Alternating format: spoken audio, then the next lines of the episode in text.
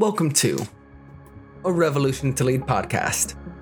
We bring you daily wisdom and inspiration from the revolution, filled with the greatest minds and talents of all time. When Jesus walked out of his tomb 2,000 plus years ago, he began a revolution against an old way of life. Jesus is not just offering another self help strategy, but a brand new reality that is overthrowing the world as we know it.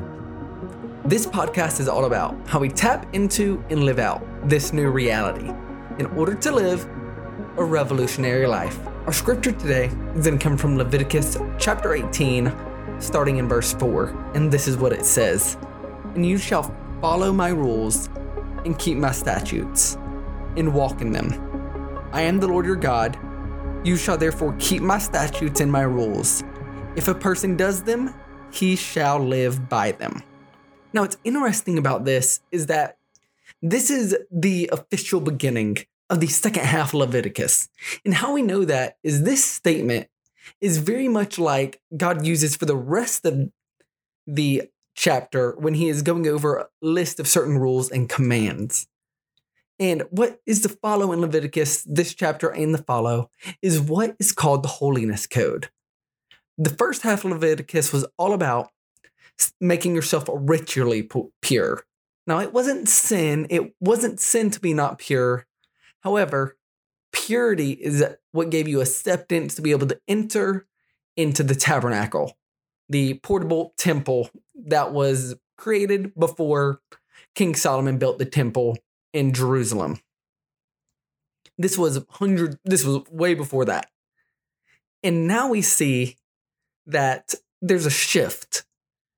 And my research is showing that this is actually the main focus of the book of Leviticus.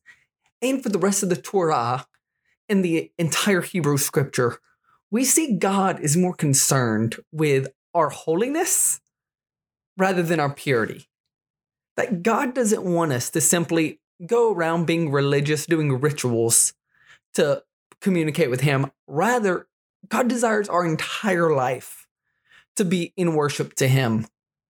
You see, it says many times that God desires mercy and not sacrifice, and things like it, where God would rather us live holy lives than focus on being pure. And actually, this is what Jesus is addressing when he confronts the religious leaders in the New Testament, is when the religious leaders of Jesus' day have flipped this. They were so concerned about purity and all about the rituals that they did not remember to live holy lives. And the main focus of this section is taking care of the poor and those who cannot defend themselves we see all throughout the rest of this chapter that God is concerned for those who cannot defend themselves, that living holy lives is helping those around you. That what God wants us to do is to love those around us. And actually, in this chapter, I'm pretty sure it's in chapter 19, actually, is where Jesus pulls love your neighbor as yourself. Leviticus, out of all places. Who would have thought?